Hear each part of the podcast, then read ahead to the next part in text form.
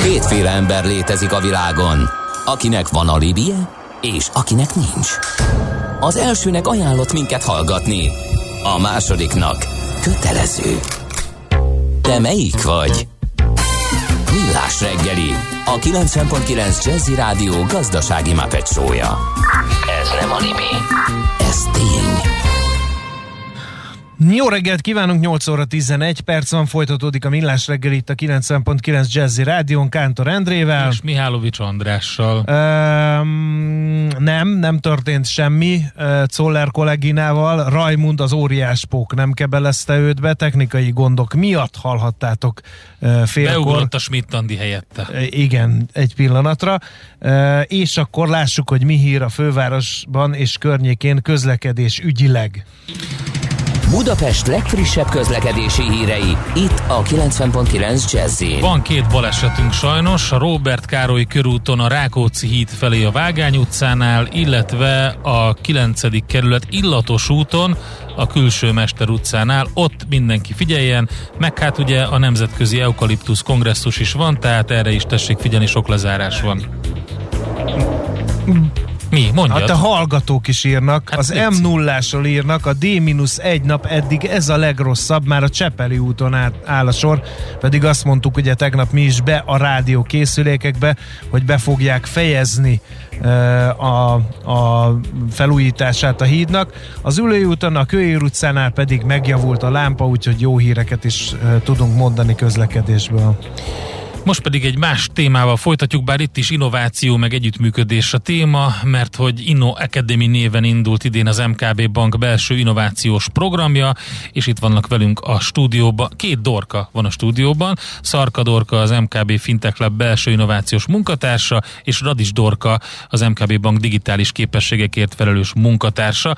Jó reggelt kívánunk, szervusztok! Sziasztok, jó reggelt! Jó reggelt! A bankot értjük, hogy milyen célból jön létre, az, hogy miért csinál a Fintech Labot, most már azt is sokat beszéltünk arról, hogy ugye a pénzügyi területen is innoválni kell, mert, mert aki kimarad, az lemarad, de hogy munkatársoknak belső innovációs programot miért indít egy bank, azt már kevésbé értjük.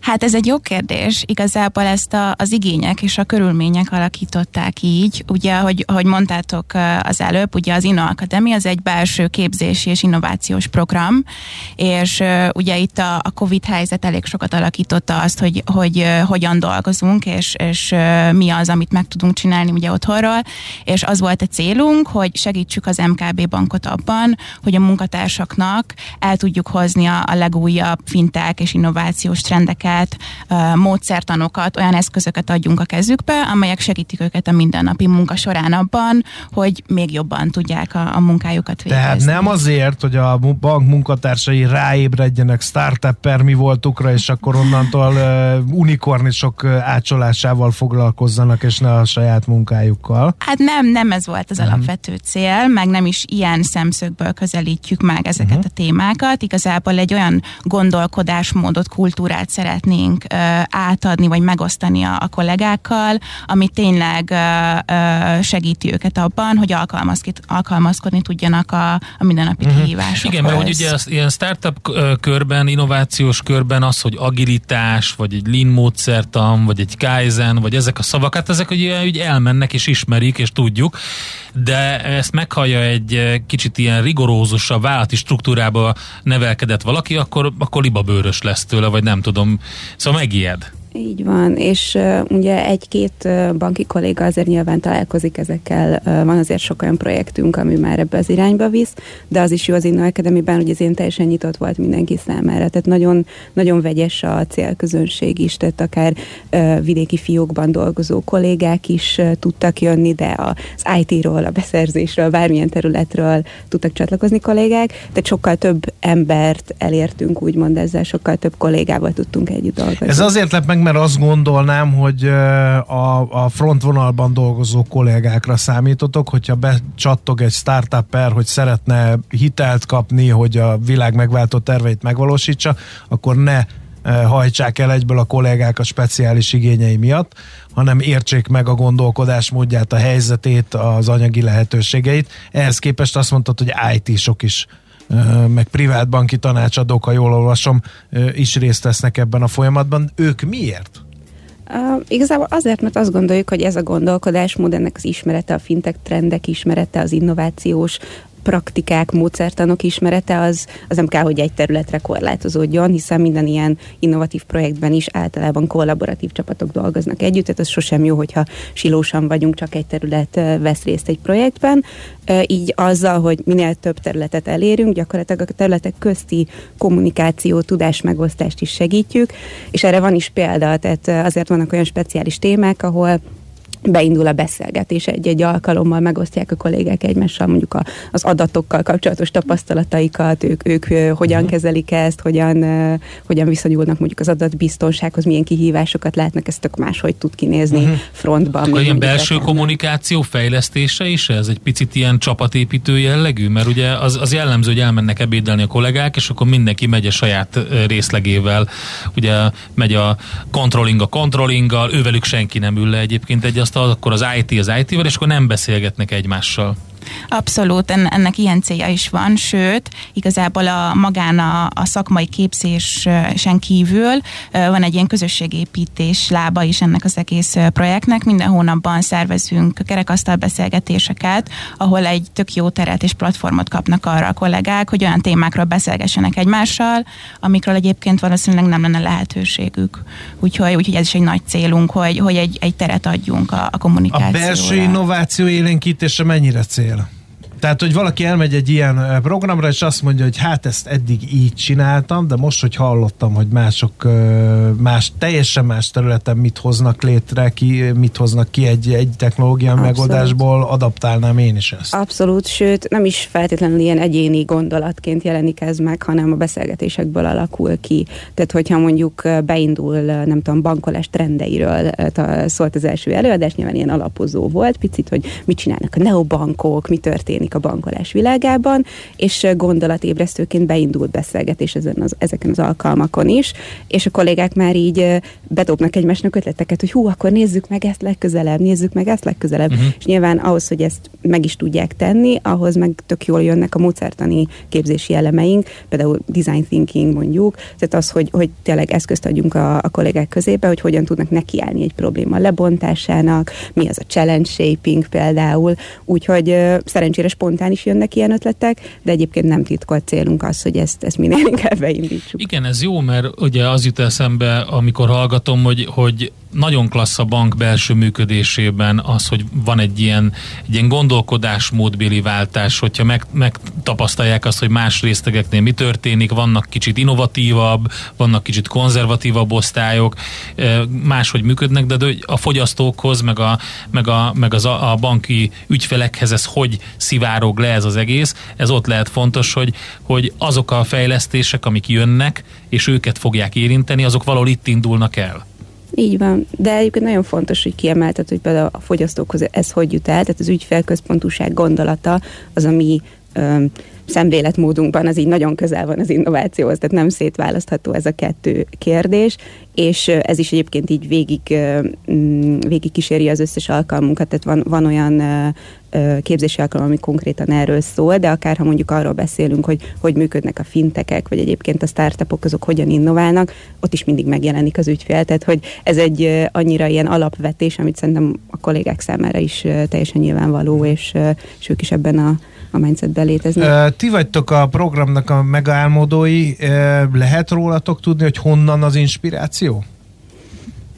Hát, inspiráció uh, igazából... Vagy a főnök azt mondta, hogy kéne csinálni valami szexi dolgot a Nem, um, szerencsére a Fintech Labben belül ez tökre így, így köz, egy közös gondolkodás eredménye. Uh, van egy külső innovációs lábunk, ami a partnership program, ahol már meglévő pénzügyi megoldással rendelkező startupokat hozunk be a bankba, és uh, nézzük meg, uh, hogy esetleg tudnak együttműködni. Szeretünk volna elindítani egy ilyen belső innovációs lábat is, és, uh, és a az adott helyzetben ez a, ez a képzés volt, ez az elméletibb, de azért gyakorlatiasabb képzés, amit uh-huh. úgy gondoltunk, hogy, hogy be tudunk indítani, és uh, nyilván ezt majd szeretnénk folytatni, növelni, bővíteni a növőkben. Az oktatói gárda egyébként ugyanaz, akik uh, a, azokkal a startupokkal foglalkoznak, akikkel ti szeretnétek együtt dolgozni, vagy ez ilyen mobilisabb dolog? Ö, vegyes, vegyes. Uh-huh. Ö, nagyon sok uh, csapaton belüli kolléga is uh, előadóként is megjelent a, a, már a képzésen, de külsős előadókat is, szakembereket is hívunk rendszeresen előadóként is, és a kerekasztalokba is.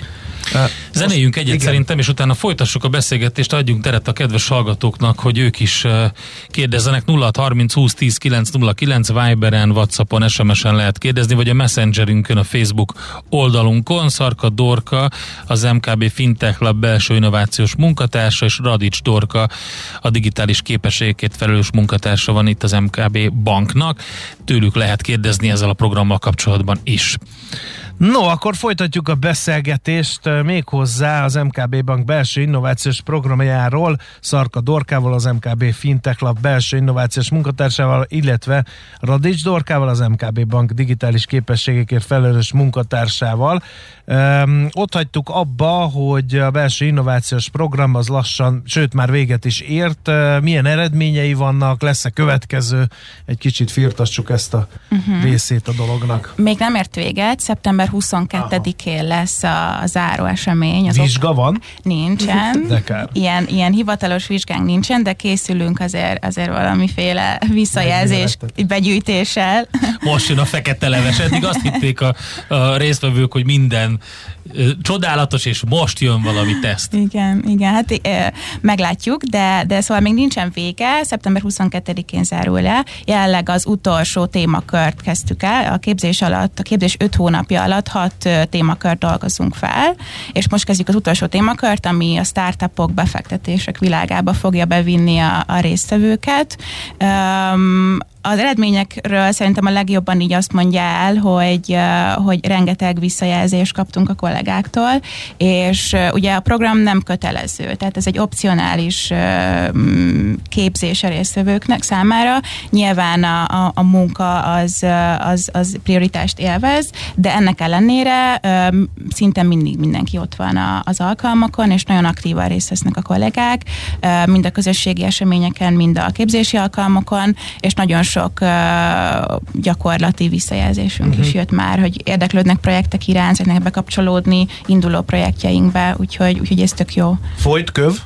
Uh, folyt köv, igen. Igen, abszolút. Tehát, hogy mi nagyon lelkesek vagyunk, eleve nem gondoltuk, hogy ennyi embert érdekel ez, meg hogy tényleg kitart a lendület, úgymond az öt hónap végéig, izgultunk azért az elején, de azt látjuk, hogy igen, a részvők is érdeklődnek, hogy na mi a következő lépés, úgyhogy szeretnénk minél több kollégával ezt az utat is bejárni, illetve azokkal, akikkel már az öt hónapot végigcsináltuk, nekik is tervezünk egy következő lépést, de ezt még, még nem tudjuk megmondani, hogy pontosan mi lesz.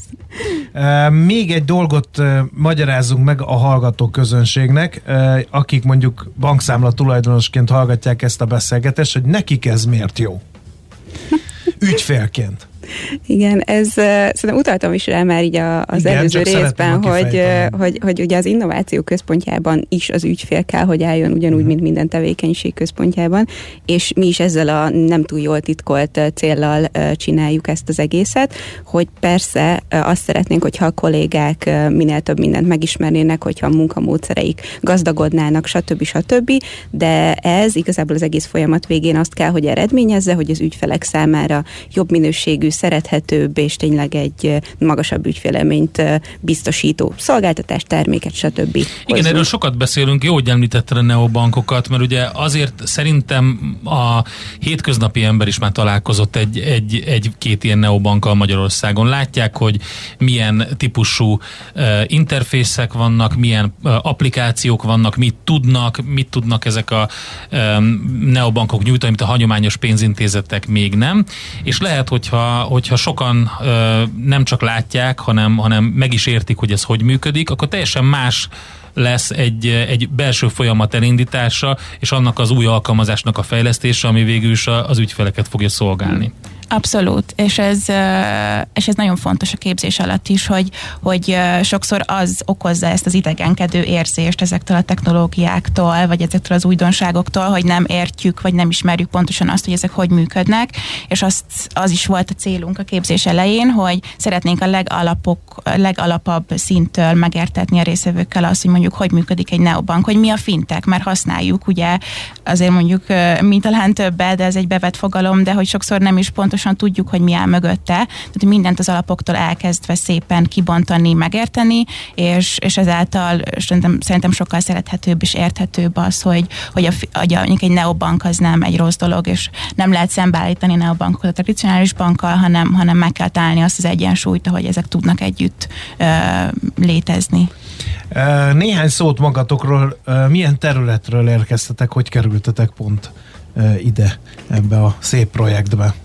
Uh, én az em ká bé Bankban digitális képességcsapatban dolgozom, ott alapvetően stratégiai design, uh, service design, agilitás, ilyen témákkal foglalkozom, és korábban is uh, előző munkáimban is ebből az irányból jöttem, mert inkább az agile coaching volt az erősségem, meg voltam ilyen digitális uh, product owner, ilyenek, de ami ezt, mindezt összeköti, az igazából az, hogy mindig ilyen új munkamódszerek, új mindsetekben, nagyon, nagyon érdekel az összes ilyen téma, és ezeket próbálom úgy összefűzni, hogy tényleg a, a körülöttem lévő csapatok, a, a szervezet, akivel dolgozom, az, az minél hatékonyabban tudjon mindent hasznosítani, nyilván rá személyre szabva. Uh-huh. Úgyhogy nekem, tehát engem e felé, a képzés felé is ez vitt, hogy szerettem volna itt a bankon belül is minél több emberrel együtt dolgozni, minél több emberrel együtt megismerni területeket, és persze átadni azt a módszertani tudást, ami, ami megvan. Én, én programozóként kezdtem, aztán... Az már üdítő kivétel, ugye nem egy női szakma, bár azt jósolják az előrejelzők, hogy hamarosan lényegesen több hölgy fog programozóként tevékenykedni, úgyhogy gratulálunk hozzá a helyről. Olyan sokat nem dolgoztam programozóként, de a tudást ezt vittem magammal uh-huh. tovább, és belecsöppentem a startup világba elég korán. Dolgoztam projektmenedzserként, startup fesztivált szerveztem, voltam szabadúszó külföldön, több helyen startupokkal dolgoztam, és akkor belecsöppentem egy, egy hazai startup inkubátorba, ahonnan pedig áteveztem az ilyen, inkább ilyen nagyvállalati innovációs területet, tehát hogy tudjuk ezeket a startupok által használt módszertanokat, eszközöket átvinni nagyvállalati az egy szép szintre, feladat, igen. És igazából így kerültem a Fintech Labbe, tehát nekem nincsen pénzügyi hátterem, uh-huh. én inkább erről a startupos, innovációs világból jövök, és, és ezt is hozom szerintem a képzésben magába. Ezt honnan informálódtok? Nemzetközi szak, sajtókonferenciák? Mert ugye mindig azt mondják, hogy most különösen, igen, különösen fontos az, hogy, hogy képben legyen az ember, de hát olyan mennyiségű információ zúdul mindenkire, hogy a napi munkamenet mellett ember legyen a talpán, aki kiszűrje azokat a trendeket, azokat a megoldásokat, amelyek tényleg hasznosak.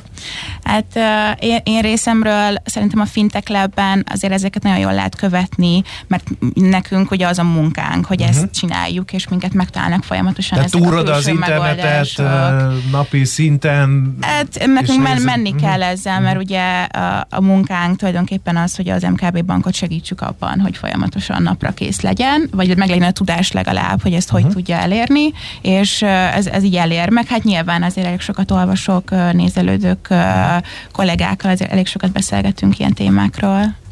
Hasonlóan, tehát szerintem nem, nem lehet kikerülni azt, hogy az emberrel ez mindig szembe jöjjön, az a nehéz feladat, hogy mm, mi az, amiben tényleg elmélyüljünk, és mi az, amit, amit elolvasunk, meghallgassunk, stb. De igen, én is azt gondolom, hogy így a Fintech Labes közeg is, a bankos közeg is mm, gyakorlatilag arra szól, hogy egymásnak küldözgetünk át mindent, és akkor a hétvégén meg így uh, meghúzzuk a mérleget, hogy akkor ebből a nyolc podcastből sikerült kettőt meghallgatni, akkor ez egy jó hét volt. Uh-huh. Tehát uh, jön az infó, szerencsére egy olyan kultúrában vagyunk most. Hát sok sikert a programhoz akkor, amikor lezárult, akkor majd biztos hallunk róla. Az Inno Academy, amiről beszélgettünk, egy ilyen belső innovációs program az em ká bé Banknál, de ennél sokkal több, mint ahogy kiderült, Szarka Dorka és Radics Dorka voltak itt velünk a stúdióban. Nagyon szépen köszönjük! Köszönjük, köszönjük. Sziasztok! Szépen. Mi pedig haladunk tovább, mégpedig uh, aranyköpés rovatunk jön, nem sokára a hírek után, Czoller Andi hírei után, utána pedig majd egy kicsit a logisztika világába nézzünk körül, emeletes vonat és e-kukás autó, ezek a hírek jönnek. Műsorunkban termék megjelenítést hallhattak. Aranyköpés a millás reggeliben. Mindenre van egy idézetünk. Ez megspórolja az eredeti gondolatokat. De nem mind arany, ami fényli. Lehet kedvező körülmények közt gyémánt is. Hát kérem szépen, Ferdinand Ebner osztrák filozófusnak nincs ma születésnapja, de egy olyat mondott, hogy megörökítjük. Hogy, hogy? Na jó, na mondjad. Megörökítjük az örökkéval. Nem mindig van olyan de mindig aranyköpés, van. Én ami... mindig találok. Hát, de mindig, én meg nem. Ferdinand Ebner osztrák filozófus Ebner. Mondta vala, Ebner, na még egyszer, Ferdinand Ebner osztrák filozófus mondta vala, jól lakott polgárok hajlanak arra, hogy idealisták legyenek, de azért az éhező proletároknak nem kellene szemrehányást tenniük életfelfogásuk materializmusa miatt. Ki volt Ferdinand Ebner? Nem is találtad meg, ráadásul azt mondtad, hogy osztrák, pedig Wiener Neustadt-ban született. Akkor Bécsújhelyen. Na jó, mindegy, vicceltem. Szóval, hogy ő egy egyébként általános iskolai tanár és filozófus volt.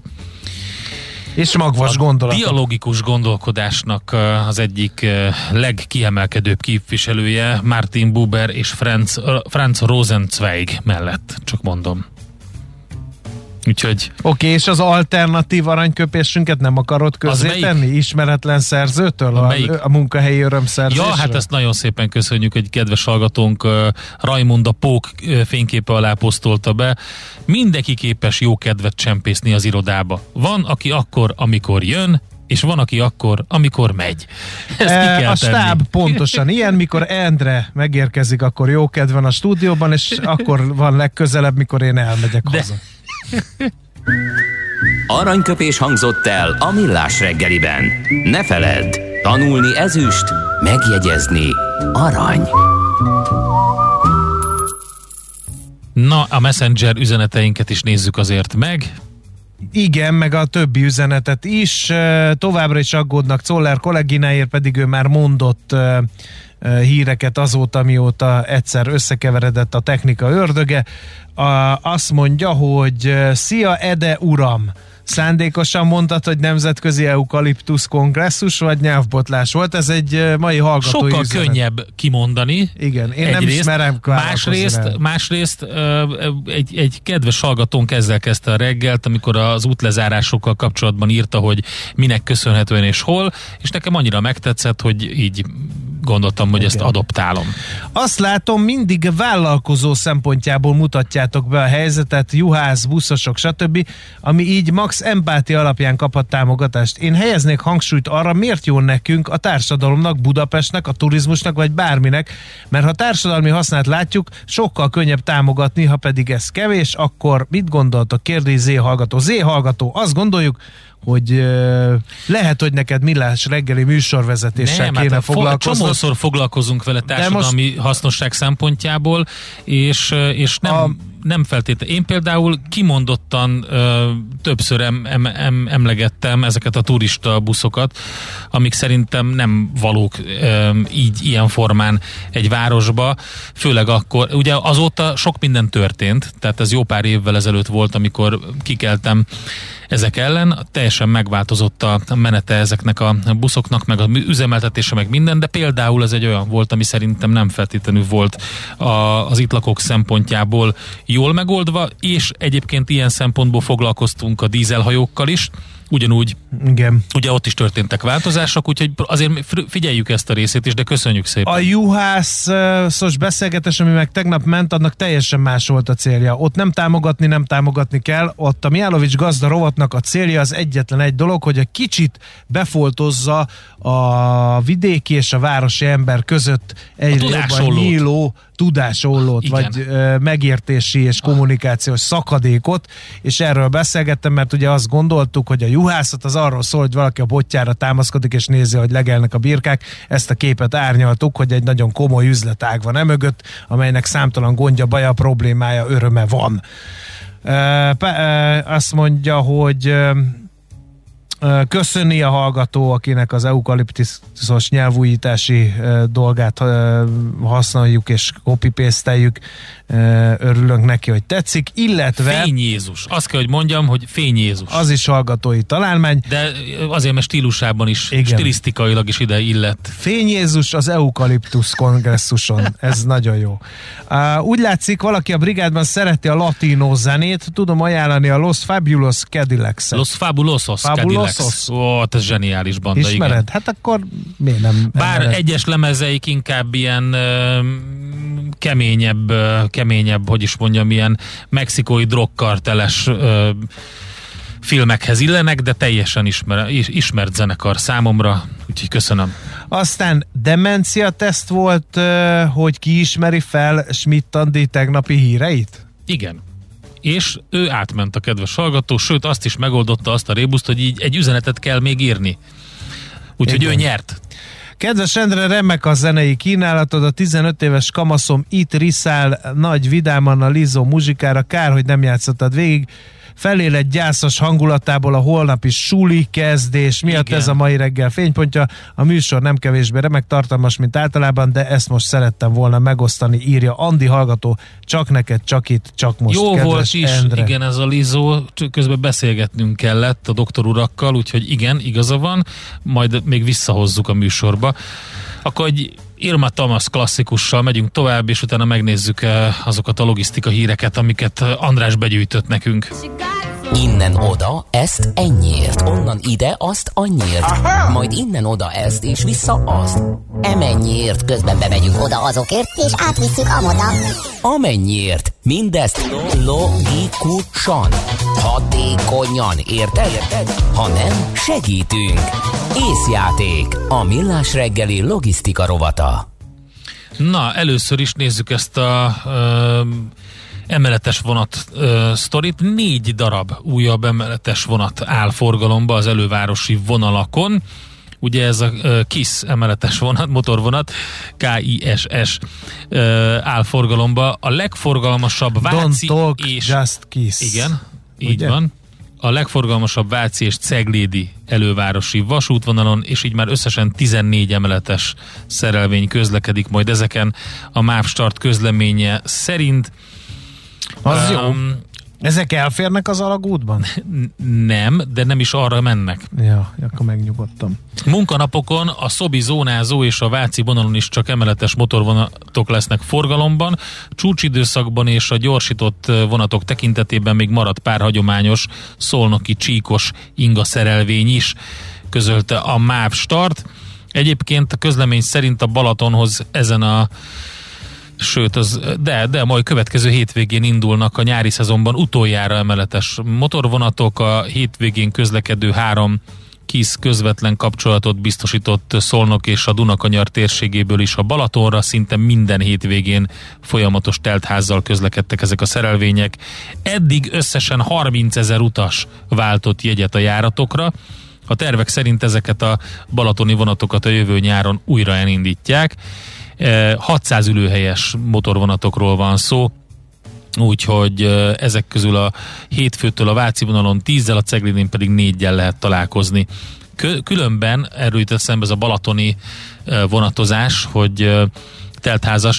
Oké, okay, nyilván amikor nagyon sokan vannak és teltházas, akkor kicsit kényelmetlenebb, de az, hogy az M hetesen mi van, az valami borzalom, és azt kiváltani egy jó kis vonatozással szerintem egyrészt irányadó, másrészt pedig nagyon klassz az a, az, a, az a funkció, hogy a jegyedet, amikor akár elektronikusan az applikációban, akár meg, kézhez kapva megkapod, akkor szépen oda van írva, hogy mennyi cé o kettő, hány kiló cé o kettőt kíméltél így meg, mint hogyha, vagy, vagy, vagy, vagy ennyit ö, ö, nem fogyasztottál, hogyha autóval mentél volna, akkor egyébként ennyit fogyasztottál volna. Ez tök jó dolog.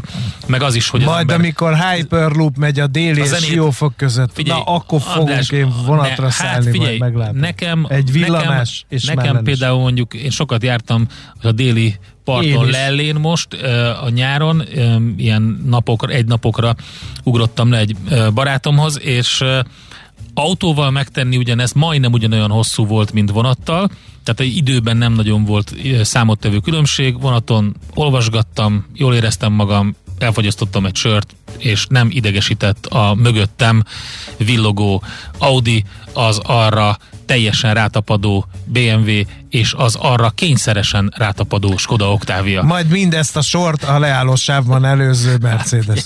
Úgyhogy ezt mindettől a stressztől megkíméltem magam. Na nézzük, mi van még itt a logisztikában. Kérlek szépen, elektromos teherautó, ráadásul magyar fejlesztés. Na, um, az, hogy olcsóbb, oké. Okay. Az, hogy kevesebb meghívásodás, az is oké. Okay. Környezetbarát működés, rendben van, ez mindig az az elektromos járművekre. De uh, hát eddig uh, hát kevés uh, ilyen teherautó járta az utakat, pedig már van ilyen, ráadásul magyar fejlesztésű. Az Audi győri telephelyén tavaly ősszel állt munkába az első negyven tonna össztömeget kitevő teljesen elektromos kamion. Hajdú-Biharban pedig idén tavasszal adták át az Elektromega Kft. Által épített első négy elektromos szemétszállító teherautót, kérlek szépen. A történetük az annyi, hogy a Debreceni Egyetemen eredetileg versenyautókat hajtottak elektromotorral, majd egy elektromos meghajtású kukásautókra kiírt pályázat hatására, mert elkezdtek nagyobb méretű járműveken próbálkozni ugyanezzel a technológiával, olyannyira sikeresen, hogy kétezer-tizennégyben szabadalmaztattak egy eljárást, amit megvásárolt az Elektromega tulajdonosa, így ez a cég kezdte meg az elektromos teherautók építését is.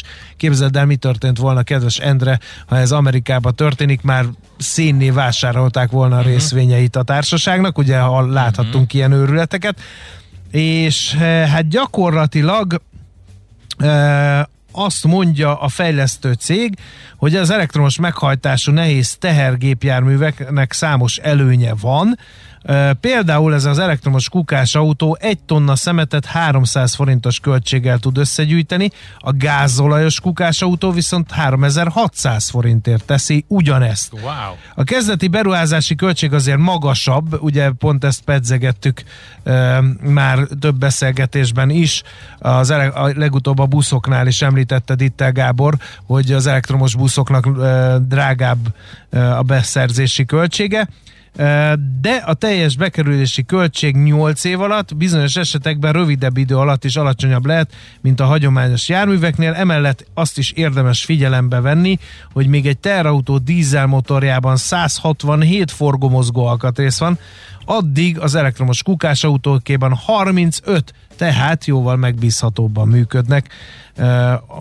Egyébként a magyar fejlesztésű teherautók nem csak a kedvezőbb fenntartási költségeikkel és zöldebb működésükkel hívják fel magukra a figyelmet, de a saját működésükről is több információt biztosítanak, mert hogy tele vannak szoftverekkel, érzékelőkkel, eh, hogyan alakul az egyes energiacellák kihasználtsága, hogyan működik, hányszor kapcsol be a frekvenciaváltó, eh, és így előre lehet jelezni a hibás, eh, meghibásodási lehetőségeket is, ami hát ugye a karbantartás segíti. No, hát eh, igazán érdekes ez, és bevallom őszintén, én nem hallottam még a magyar fejlesztési elektromos kukás autókról, de most már általunk remélhetőleg többen is. Tervezés, szervezés, irányítás, ellenőrzés. Kössük össze a pontokat. Észjáték. A Millás reggeli logisztika rovata hangzott el. Beindult ténylegesen a pokespotting a Facebook oldalunkon. Rajmund után szabadon rengeteg fotó érkezik a hallgatóktól, hogy ők és kikkel, változatos például nevek. Kikkel reggeliztek többek között. Larry... Larry ugye igen, a, a, pók, tehát, hogy képregényből. Kiderült, hogy mindenki elnevezi a kis pókját, ha találkozik. De nagyon szép daráspókot ö, fotózott az egyik kedves hallgató, vagy a lánya. Aztán van itt ö, valami cselőpók az ebédlőasztalon, illetve a, hozzánk a, a mi Rajmundunkhoz hasonló, valószínűleg nagy zugpókról van szó. Norbi például ez a legutóbbi fotó, amit láttam, úgyhogy hát ezt nagyon örömmel vesszük, és jó pofa játék, úgyhogy lehet folytatni. Mi pedig azt fogjuk csinálni, hogy kimegyünk, bepuderezzük az orrunkat, kávézunk egyet, aztán utána jövünk vissza, mert jön Katona Csaba és a Mesél a múlt rovatunk. Ripka Ferencről lesz szó, száz ötven éve született üzletemberből. Tegye szociális... fel a kezét, aki hallott Ripka Ferencről. Én hallottam, mert most olvastam Katona Én Csaba is, egyik posztját, kész, és igen, úgy igen.